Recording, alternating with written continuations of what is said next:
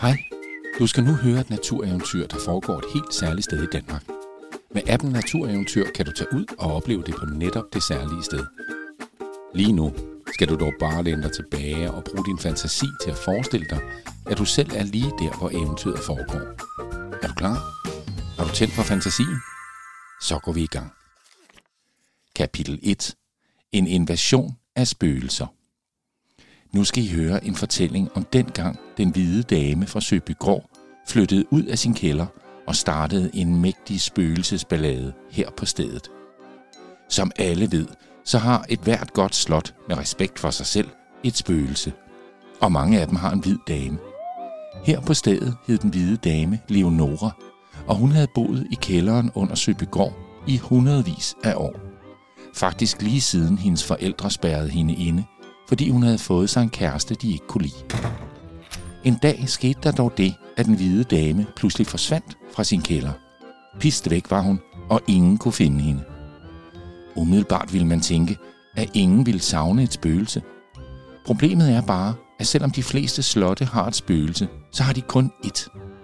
Og hvis et spøgelse forlader et helt perfekt slot, så står der masser af andre spøgelser klar til at flytte ind. Og det kan skabe en mægtig ballade. Og det var netop det, der skete her på stedet, da den hvide dame pludselig forlod sit slot.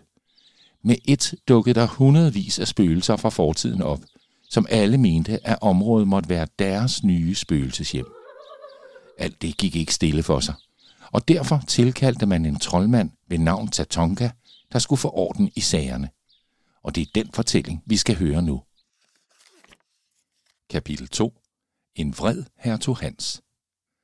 Puff, sagde det, da den unge troldmand Tatonka ankom til Søbygård i en sky af magisk støv.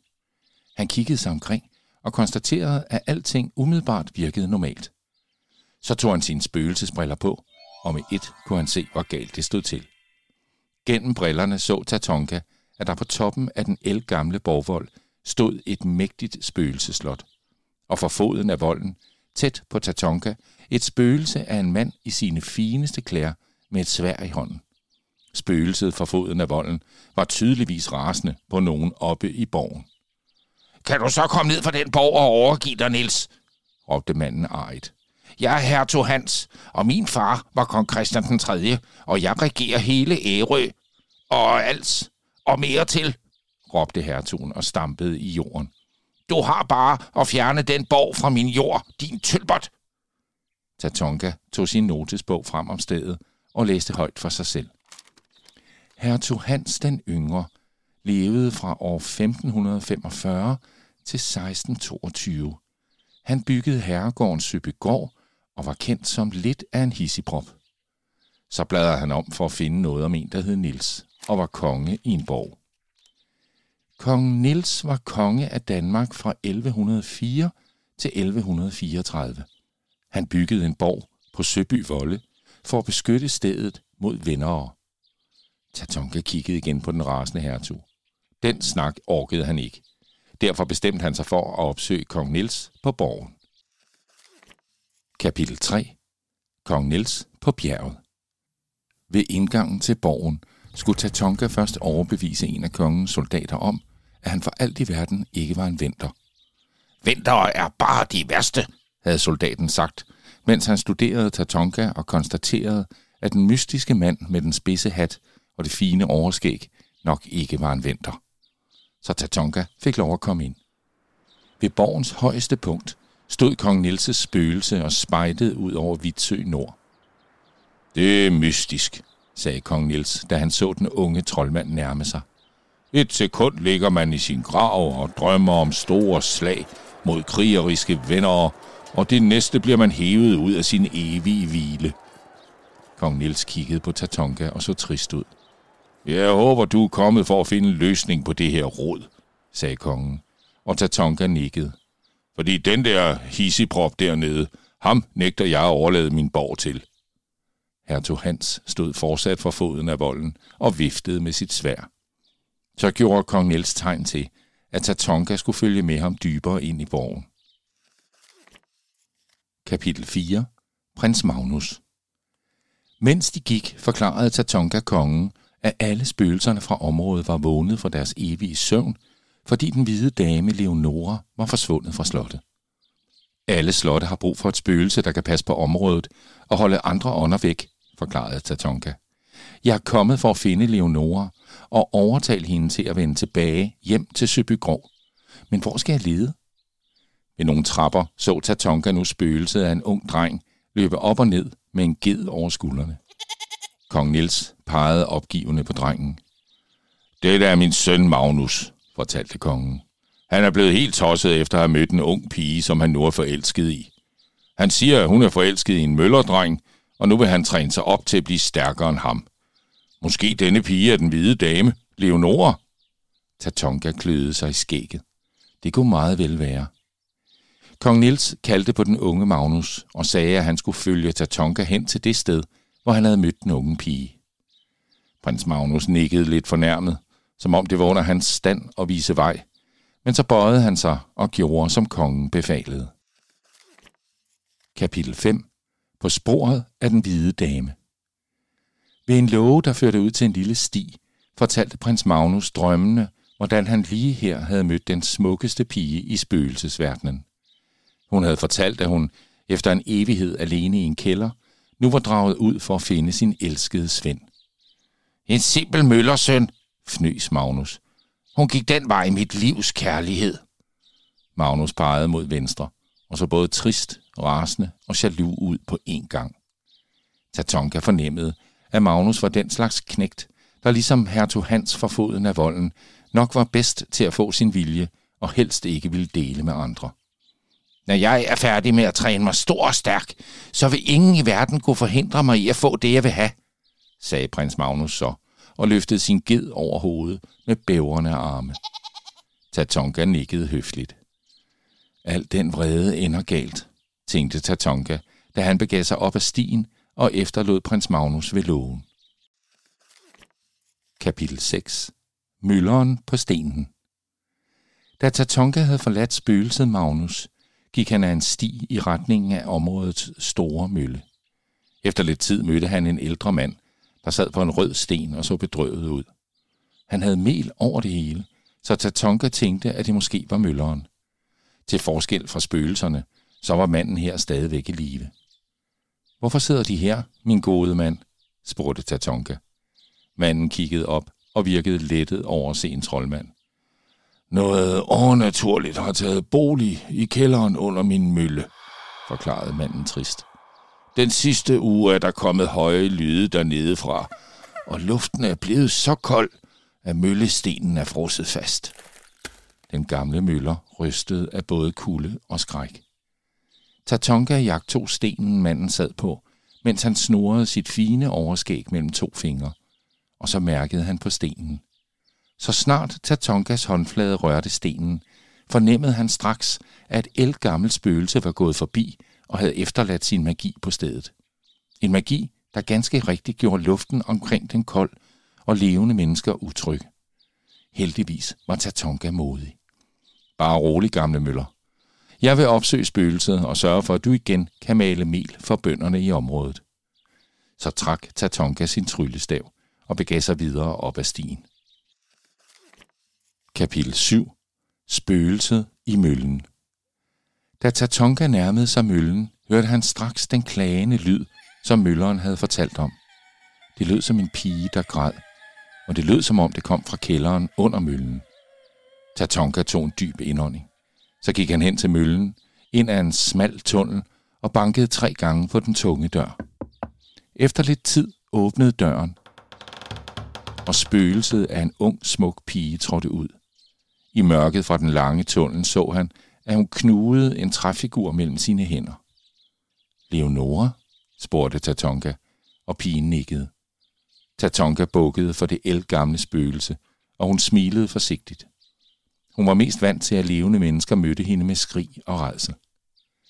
Så fortalte Leonora, at hun var taget op til møllen for at finde den træfigur, som hendes kæreste Svend havde snittet til hende som gave. Efter mere end 500 år i kælderen på Søbygård, var længslen efter ham blevet for stor. Hun måtte opsøge det hemmelige rum mellem stenene, hvor de havde gemt deres fælles skatte. Hvis du følger med tilbage til herregården, sagde Tatonka. Så vil jeg se, hvad jeg kan gøre for at hjælpe. Leonoras øjne lyste op, og hun smilede igen et lille, forsigtigt smil. Så begav de to sig på vej tilbage mod Søbygård. Kapitel 8. Vejen hjem. Mens de gik tilbage mod Søbygård, fortalte Tatonka om alt det ballade, der var opstået blandt de andre spøgelser, efter hun var rejst væk. Leonora så pludselig vred og bestemt ud. Søbygård er mit hjem, og det er der ikke nogen hertuger eller konger, der skal tage fra mig, sukkede hun. Efter 500 år, så blev det bare så ensomt at bo i den kælder alene, og jeg savner sådan min Svend. Vi havde lovet hinanden at være sammen for evigt. En spøgelsestårer trillede ned af pigens kind, og Tatonka prøvede at lægge en trøstende hånd på hendes skulder. Hans hånd gled dog bare igennem spøgelset og blev med et iskold. Med min magi kan jeg hjælpe dig med at gense Svend, sagde han så. Leonora smilede lykkeligt, og Tatonka tænkte, at hele denne ballade måske alligevel ville ende godt. Men hvad Tatonka og Leonora ikke vidste var, at ikke langt herfra lå Magnus på lur bag en busk. Han blev bestemt ikke glad for at høre, at Leonora snart skulle blive genforenet med sin elskede møllerdreng. Magnus skyndte sig derfor at tilkalde sine spøgelsesoldater. Kapitel 9. Genforeningen Tæt ved Søbygård stoppede de op. Tatonka stod med træfiguren Leonora havde hentet frem fra det hemmelige rum i møllen. Det så ud til at forestille hende selv. Er det rigtigt forstået, at Svend har snittet denne figur? spurgte Tatonka, og Leonora nikkede. Godt. Så kan jeg nemlig bruge den til at hidkalde hans spøgelse. Tatonka tog sin tryllestav og holdt den op foran træfiguren, mens han sagde en trylleramse. Med en træfigur fra møllerdrengens hånd vil jeg tilkalde hans evige ånd, råbte Tatonka. Efter lidt tid tonede en ung mand frem fra en mystisk tåge, som kom han fra en helt anden verden. Svend! udbrød Leonora, og spøgelserne af de to unge mennesker kastede sig i armene på hinanden. Leonora, jeg har brugt en hel evighed på at lede efter dig, sagde den unge mand med tårer i øjnene. Jeg lover, at jeg aldrig vil forlade dig igen. Spøgelserne af de to unge mennesker stod og omfavnede hinanden, da det lykkeligste øjeblik blev afbrudt af prins Magnus, der stormede frem fra en busk og råbte. Møllerdreng, jeg udfordrer dig til duel om Leonoras hånd. Søbygård, Leonora og hele spøgelsesriget skal blive mit for evigt. Leonora så forfærdet på Svend, der var så fuld af lykke og kærlighed, at han var helt umulig at ryste. Han kiggede blot på Magnus og sagde, Kom bare an! Kapitel 10.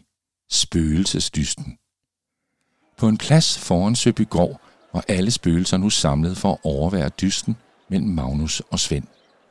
Hertog Hans og kong Nils stod på toppen af en stenvold, omgivet af deres spøgelsesoldater, og de var ikke alene. Afdøde bønder, præster og købmænd fra hele øen havde også hørt om dysten og var fløjet hertil.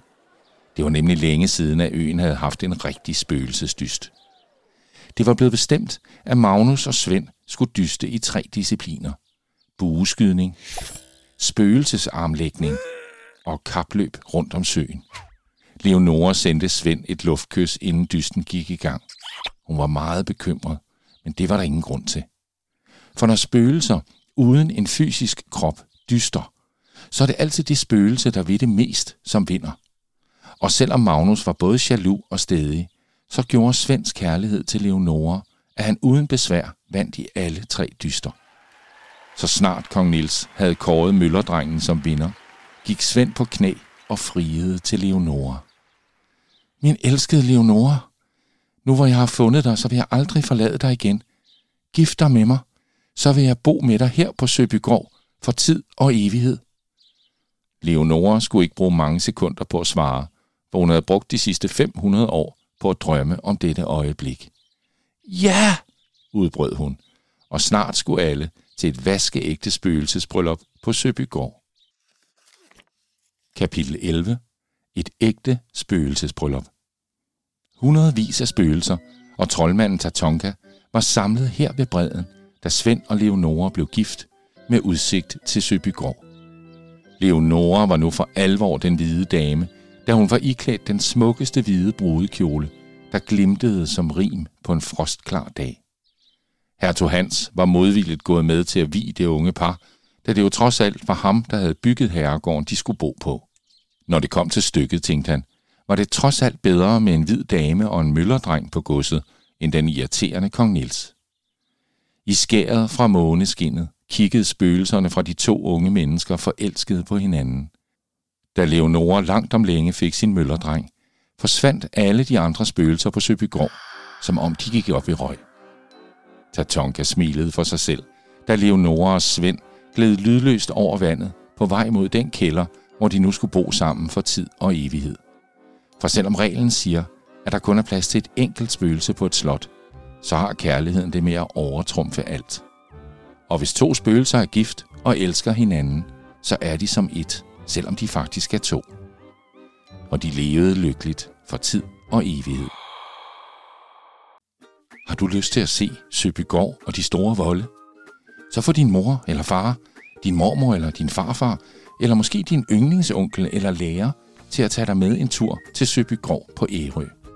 Her kan du også hjælpe Tatonka med at finde den forsvundne hvide dame og genforene hende med hendes elskede møllerdreng. Download den gratis app Natureventyr og lad den guide jer rundt på eventyr langs smukke ruter i den danske natur.